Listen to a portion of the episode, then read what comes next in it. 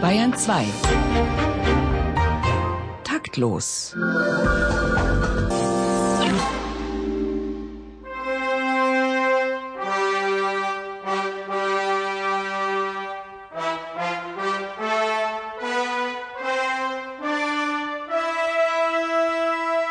Kultur und Gesellschaft ein oberfränkischer Bürgermeister schied freiwillig aus dem Leben, da seine Dorfgemeinde als einzige in der Bundesrepublik für nicht festspieltauglich befunden wurde.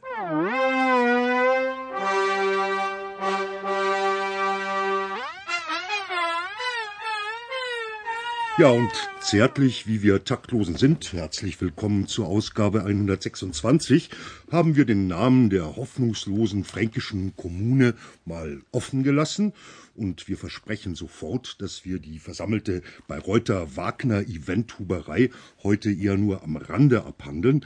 Am Mikrofon live aus dem Studio 12 des Bayerischen Rundfunks begrüßen Sie Theo Geißler und Marlene Reichert. Wir gehen heute einem Phänomen auf den Grund, das allsommerlich und inzwischen sogar fast ganzjährig stattfindet, der Festspielzeit. Und dazu haben wir Experten im Studio.